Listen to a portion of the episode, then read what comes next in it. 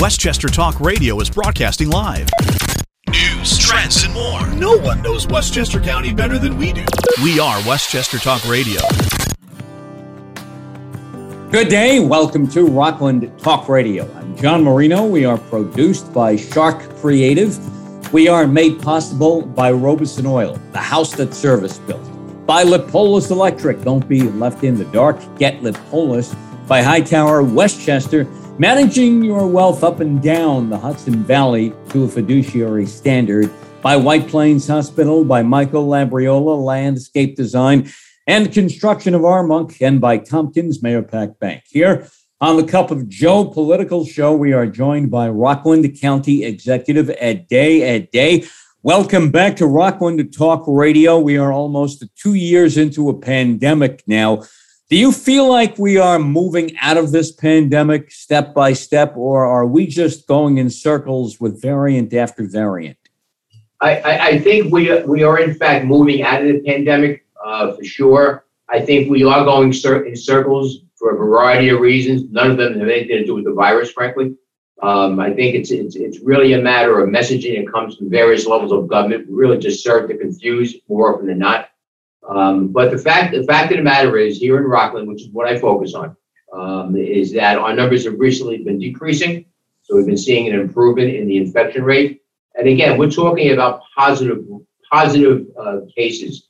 That could be someone, an orphan is someone who is asymptomatic. So it doesn't mean somebody is is actively sick. It just means that they are testing positive for the virus. Uh, and um, we we look at the amount of people who are testing positive compared to a hospitalization, which in my in my informed view is extremely important because as you remember in Rockland County, we had at t- sometimes we had about 350 people in the hospitals and the ICUs filled up, uh, you know, uh, at, at, one any one given time. Now we're we're in the area of 20 to 30 hospitalizations as a general rule. So um, we, uh, you know, we, we have, we're looking at typically two to 3% of the, um, the number of reported infections. Uh, that two or 3% of that number is hospitalized people. So it's a very, very low number. Um, our vaccination rate is very high. And I've been very clear. We were the first county in the state to be honest with the people of Rockland because of the panic driven efforts that were being done by many others. Um, we revealed to people that the um, the vaccination uh, is not an all-encompassing or a panacea for this virus. Uh, we we had we we reported that at times we saw roughly one third of the people hospitalized were fully vaccinated. Uh, and I don't say that to tell people that the vaccines are failure. What I tell people is let's be honest about what we're dealing with them. And, and John, as you know, in Sanford from day one, we need to learn to live with this issue and take make best judgments. Understand that there's always a risk. Um, an upper respiratory vaccine is often not going to deal with every variant. We, we know that this is found in medicine. So what I tell people is this: I myself got vaccinated. Um, I felt it was a right decision for me at 70 years of age. Um, the only comorbidity I had was uh, was a prostate cancer that now is under control. So I thought it was a small move for me. What we can say with some certainty uh, is that if you are vaccinated and you do not have any other issues going on within you, that the duration of the infection, should you get it, or hospitalization even, should that happen, will be short, will be shortened, and the intensity of what happens to you will be softer. Um, those things I think are we're comfortable saying. Um, we certainly know that obviously it's uh, the vaccine is not a cure. Uh, it's a tool that can be used to minimize the uh, minimize any potential damage that could happen to you. So, you know, again, uh, in Rockland County, we're approaching 80% of the 18 plus population being vaccinated. And when you look at our 65 plus uh, grouping of people, uh, we're just under 93% are vaccinated. So, so when you ask the question of, you know, where, where do we stand? Well, we, I think we stand well because the vast majority of people in Rockland are now vaccinated. We're happy to report that. Again, I think that does does help the overall picture of what's going on both for each person involved, but also for those who are near them. Uh, I think that's that's and part of the part of your concern for your local community. I think that's all this is all positive. Do you feel like we have herd immunity now with so many people vaccinated and more and more, I'm sure, still to get vaccinated when they see the light if they have not as yet? It, dep- it depends how you describe herd immunity. And obviously, we had a situation here in Rockland a couple of years back regards to the measles. Now, herd immunity for the measles is pretty much no one ever gets measles. That's that's herd immunity. We don't have that here.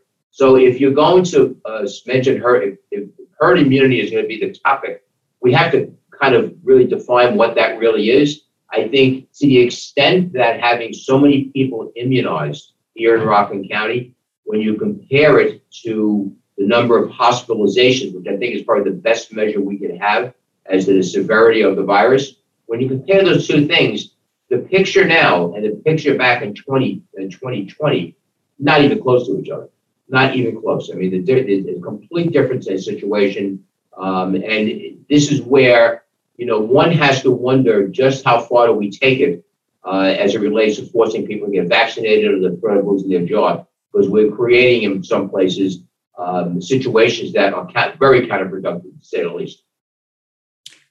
Do you feel like life is pretty much back to normal, to pre-pandemic style life? Um, I think people can choose at this point to choose to have, have to have life back to normal that's in some ways almost a, almost a personal a personal decision. Uh, there's no reason why you should not feel normal. I, this is my view. Again, some will argue with that. Some will say, but we still have the virus. You know, we still we still get it. And if you hear how I say that, you hear the, the, the anxiousness in my voice. That's what you'll hear from people. And certainly, everybody's entitled to feel as they will because they have to be comfortable with their own skin.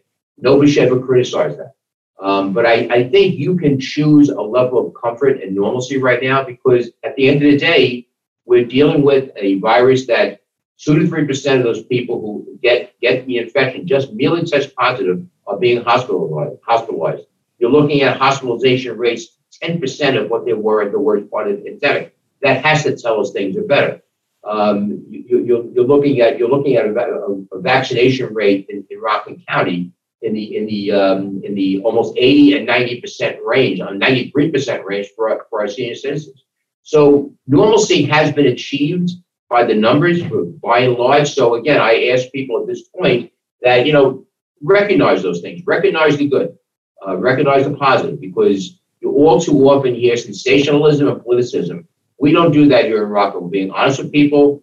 I have seen, and because we have done a Facebook Live with people, we've done uh, we see the responses from people. The responses we're getting now, when we give people the honest assessment of what we see and what is going on, has changed significantly from the reaction we were getting early on, where the state and the federal government was pretty much running the show and essentially really making making anxiety the the uh, the the, the, um, the lunch, uh, lunch matter of the day, is just anxiety.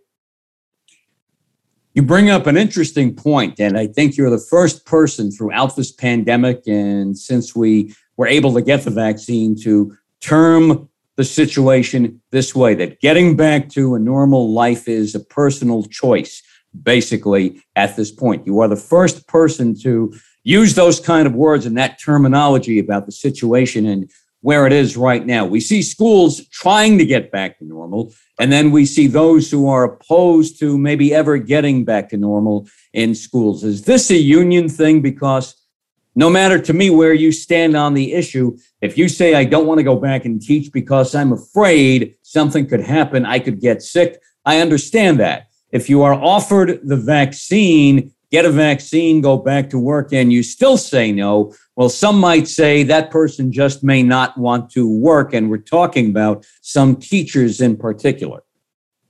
I, you know, I, am not going to get too deep into this. I'll say, I will say this though, um, that let's be honest about this. The, as serious as COVID is and has been, we can't minimize that. This is not Ebola. This is not measles. This is not the, this is not polio. Um, I don't think my own feeling, and, and when I say my own feeling, my own feeling as it relates to people, I have 1,750 employees here. It, the mandatory vaccination effort um, has gone well beyond where it should go, in my in my view. I think that we have people who stood a post and were there for us on the front lines during the worst of the pandemic, and now we're taking their jobs away. I think there's something grotesque about that. And the irony, in my opinion, John, is that one of the reasons why we've gotten here, some of the same people, and you, your, your listeners will know this, some of the same people who were screaming they would not take the vaccine for political reasons, nothing else. They were calling it the, the, the, our previous president's vaccine. They would not take the vaccine because it was, and that's politicism. Okay, they're the same people now threatening people's jobs to get vaccine, vaccinated or else.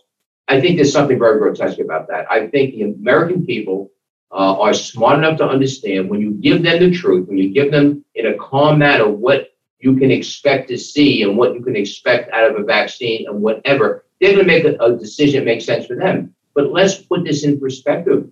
I mean, the the real when you drill down to the realities of this virus, what we're finding out is one of the largest drivers of this virus is liver room spread. That was something that we knew a year ago.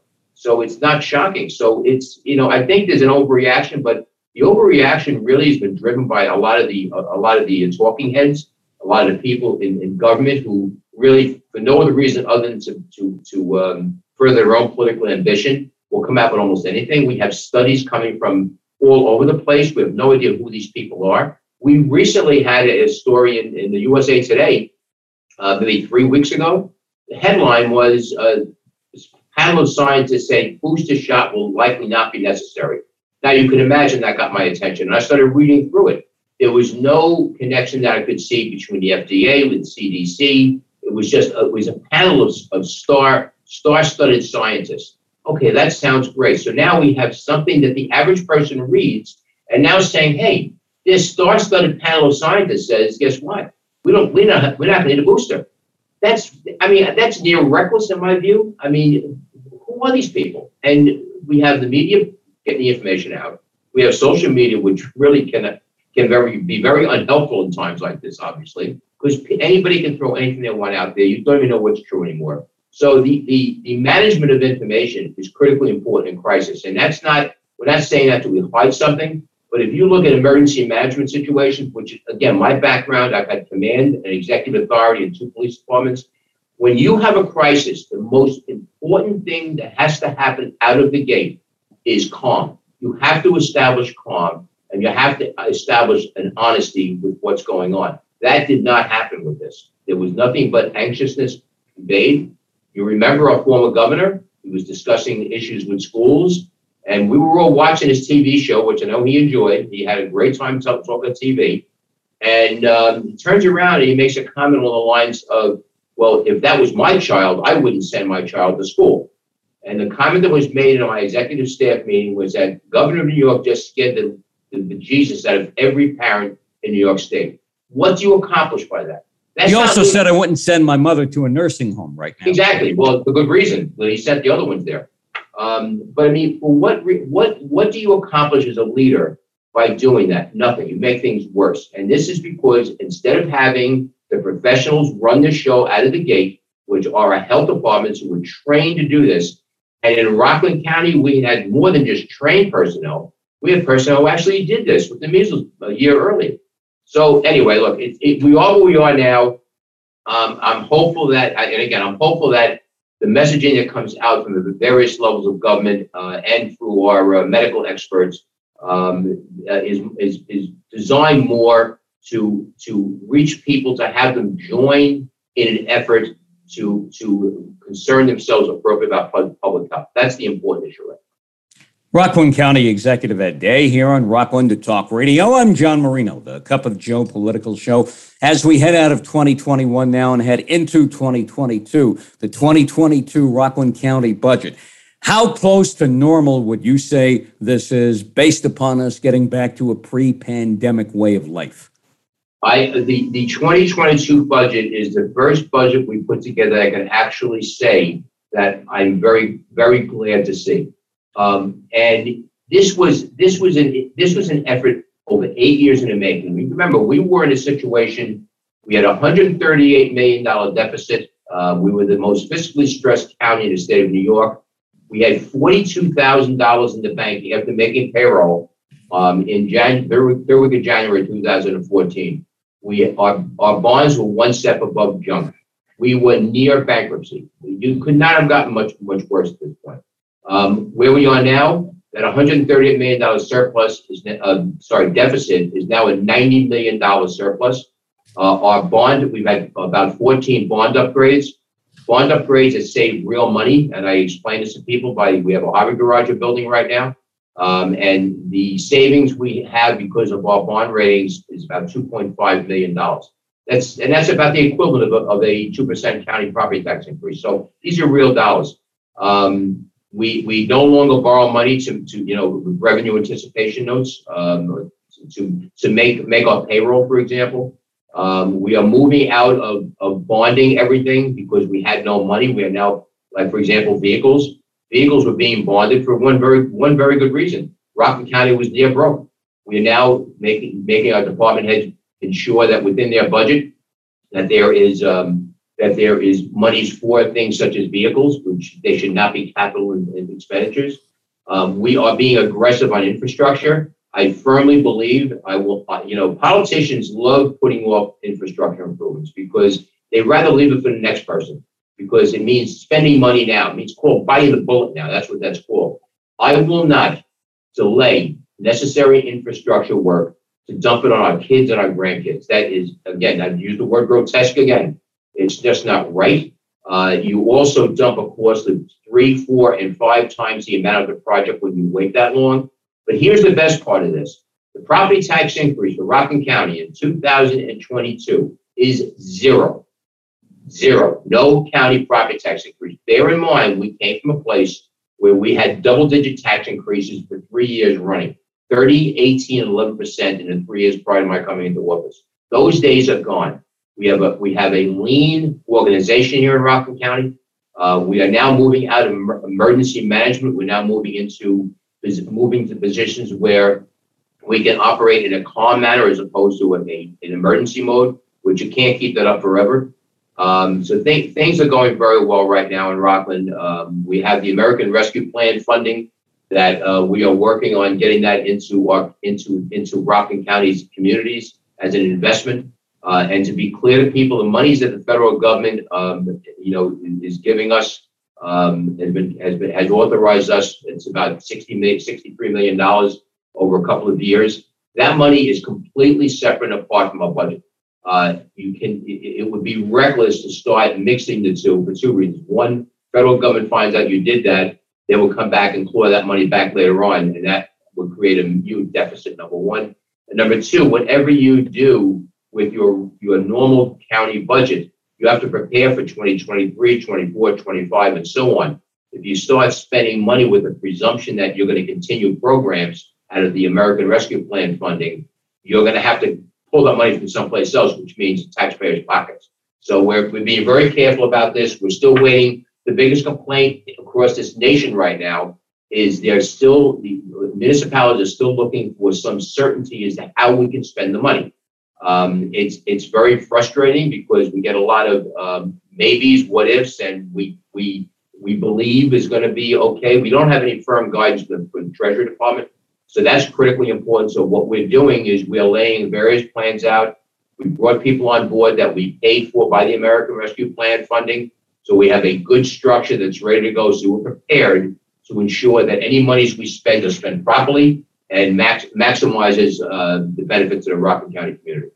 American Rescue Plan. You mentioned that a couple of times. That also includes the rent eviction moratorium for New Yorkers and people nationwide. How important has this been in Rockland County, the rent eviction moratorium? It keeps getting pushed back now. I guess January is the new supposed cutoff point where rent wise for renters, for landlords, et cetera, things are supposed to get back to normal. And yet we, I'd have to say, we would expect probably that to be pushed back again come the new year. Do we need to get that back to normal? Or as long as we get that funding and use it the right way we can, keep putting this deadline off and off, back and back? Yeah, well, the, the problem you have here is that the longer the longer government intercedes in the market, the worse it gets. I mean, there's no other way of putting it. Government, you know, there, there was a, saying that Ronald Reagan said was a, a, a, phrase that would strike fear in the heart of the average American. The phrase was, I'm from the government, I'm here to help. And, and that unfortunately, we, we all see too often. The, the emergency rental assistance program stumbled out of the gate. Uh, the state was handling that.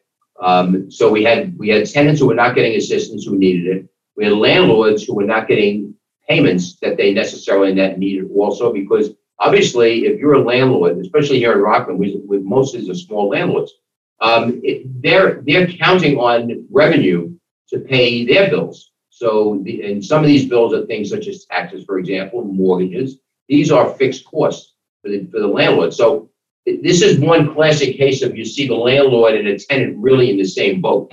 Um, they're both in need of help. So the emergency rental assistance program is, is uh, now starting to come out come out uh, you know in, in, in, a stronger way. Rockland resident, residents have been approved with $6.5 million in assistance, and uh, they do provide um, emergency rental assistance to those who um, who are in need of it.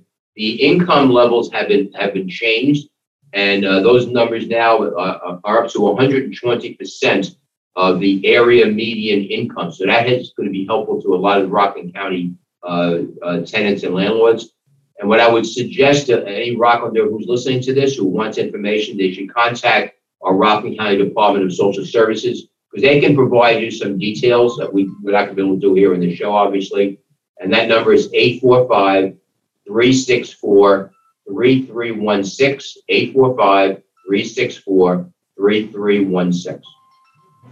How about as we move along into the new year and we talk budgets and the planning for budgets, you're going to get Hudson Valley, at least, is supposed to get over $90 million from the state of New York to battle the opioid crisis, as it turns out. And a lot of that money is going to be in the southern part of the, of the Hudson Valley in Westchester and in Rockland. We still have a serious opioid problem here in New York State and around the country. How important is this to get this money from Albany now? It, it's, it's as important as we want to prevent any more deaths as best as we can from the scourge of opioid abuse. And the numbers that we're going to see here in Rockland, we're of the understanding is nowhere near that number. It's going to be a single digit number in the millions. We're not sure exactly what that will be.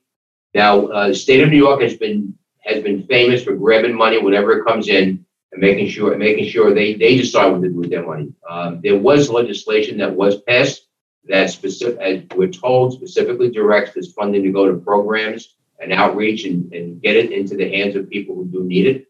Um, I'm hopeful that that expectation within the law is is, is uh, does come through. So um, look, there's a there's a lot of things we can do here to to deal with this this scourge of opioid abuse. We've been doing a lot on our own here in Rockland, but program and services are critically necessary uh, in order to intercede in this in this uh, scourge. So we'll we're, uh, we, we, we are on this right now. We have our Office of uh, Mental Health uh, is is focused on making sure that this information and dollars come to us as soon as possible. And once we have it, we'll be working with our uh, with our partners in the community to make sure the funding gets to the places where it's needed most. New governor, Kathy Hochul. How helpful has she been so far since she's been in office to Rockland County? You know, look, I mean, we're we're going to have agreements and disagreements. I've said the same thing about the previous governor. Um, my job, frankly, as the chief executive of this county, is to make sure that I get along with every other uh, elected official that we have to work with.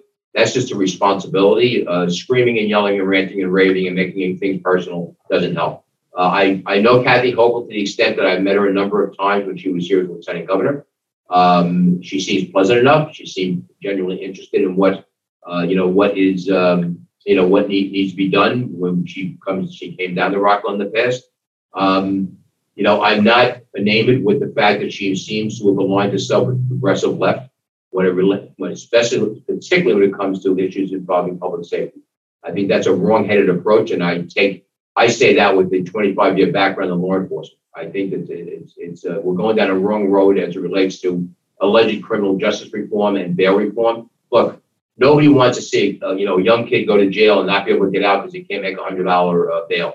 Uh, but let's understand something. That is the absolute rarity. People who go to jail and cannot get bail more often than not are the ones who, they get out, will, will, will commit crimes over and over again. And that's exactly what's going on. So she and I do not agree with that. Um, I will say that it, it, did take a little bit of time before she reached out to the county executives, but she did do that, which I felt was positive. Uh, we're starting to have meetings now a little more often with our staff.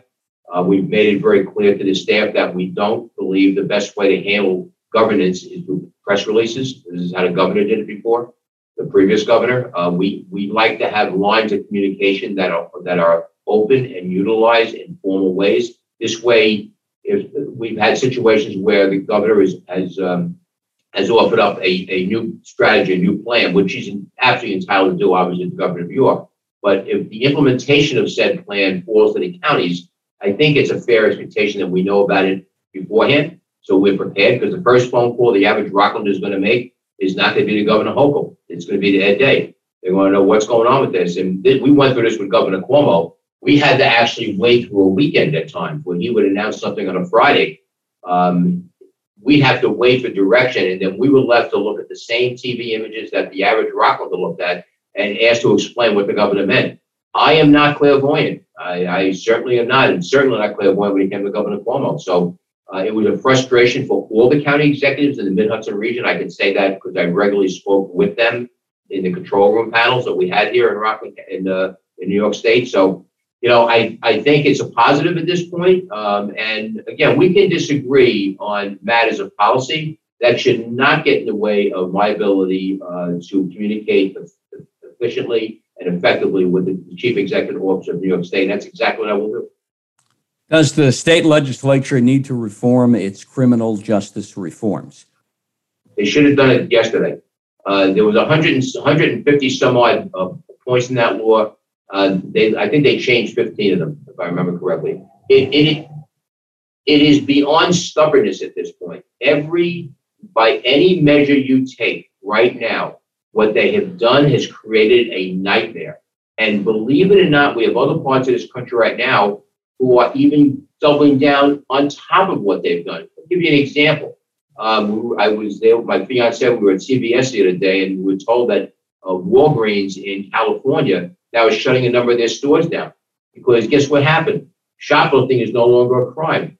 Now, I know this may sound simplistic, but what do you think happens when shoplifting is no longer a crime? You think it stops or gets worse? There's no sanction. There's no stopping. There's no arrest being made. Um, this is this is the kind of logic that's being used, and what's happening is stores are being are being picked clean, and they're shutting down. That's not what should be happening here. Um, we have situations now where in California again, uh, car stops, not uh, non-enforcement car stops, some such thing they're calling them, uh, will not be made now, and things such as auto inspections, um, tail lights being out, things of that nature because somehow the onus is all of a sudden on law enforcement to be civil during a car stop. I don't understand why that has become that way. I, I, I was always civil to people who I pulled the car when I was a police officer, and I expect civility back. That should be a, a given. But what happens when that inspection, for example, um, you, you don't get your car inspected, and you're not forced to, obviously, because you weren't stopped and told that you're getting a summons if you don't, um, and that car fails and create and causes an accident what do we say to the victims of that that car crash? That we we, we wanted to be nice. We didn't want to we didn't want to hurt anybody's feelings or or or, or enforce a law that should be enforced. Uh, it makes no sense. Taillights. Um, I had a particular uh, approach to, towards rear taillights being out. I worked in, up in Washington Heights in in, uh, in Manhattan, and I drove the Palisades Parkway home every night after four to twelve. Now you can barely see your hand in front of you on the Palisades Parkway at two o'clock in the morning. That's right. fact. There's no there's no lighting on that highway. Um, I had come up on cars during the night that had no taillights, dark cars in particular, and almost rear-ended them. And I told people I pulled over, I said, look, you can promise me all you want that you're going to get your taillights fixed. But if I let you go here, you're, you, I'm just got to trust you, you're going to do it. We were able to issue summonses, and with that, you had 48 hours to come back to a local precinct and show the police officer there that the lights were fixed. With that, they gave you a form and you mailed the form and the ticket in, and it was no fine. There was no points in his license to begin with, uh, you know, for that kind of violation. But now there was no fine. All you had to do was get the car, get the get the lights fixed. Why is that a problem? This was such a smart, simple thing to do. Now we're being told, or cops are being told, you can't pull a car with the lights out. What do you tell? What do you tell the family who rear ends that car and their 10 year old kids in the front seat or the rear seat and, and ends up ends up becoming a victim to victim to that action for only one reason. Somebody was not allowed to enforce the law. This this has gone to almost sheer madness at this point. Uh, it's just not it's just not a viable way to go. And I, I really wish that some of our elected officials would start focusing on critical issues as opposed to trying to manage police resources. Rockland County Executive Ed Day here on Rockland Talk Radio. We thank you for coming back and joining us again. Hope we get to talk again real soon. Thank you, Ed Day. Always a pleasure, John. Thank you. Ed Day here on Rockland to Talk Radio. I'm John Marino. This is the Cup of Joe political show produced by Shark Creative. Made possible by Robison Oil, the house that service built. By Lippolis Electric. Don't be left in the dark. Get Lippolis. By Hightower Westchester, managing your wealth up and down the Hudson Valley to a fiduciary standard. By White Plains Hospital. By Michael Labriola Landscape Design and Construction of Armonk. They work all around the Hudson Valley and beyond. And by Tompkins Mahopac Bank. Catch all of our Rockland, Westchester, Putnam, Dutchess, Orange, and Fairfield County Talk Radio programming on our YouTube channel, Shark Creative YouTube. You're listening to Westchester Talk Radio, powered by Shark Media, a division of Shark Creative, and made possible by Entergy Indian Point Energy Center. Visit safesecurevital.com.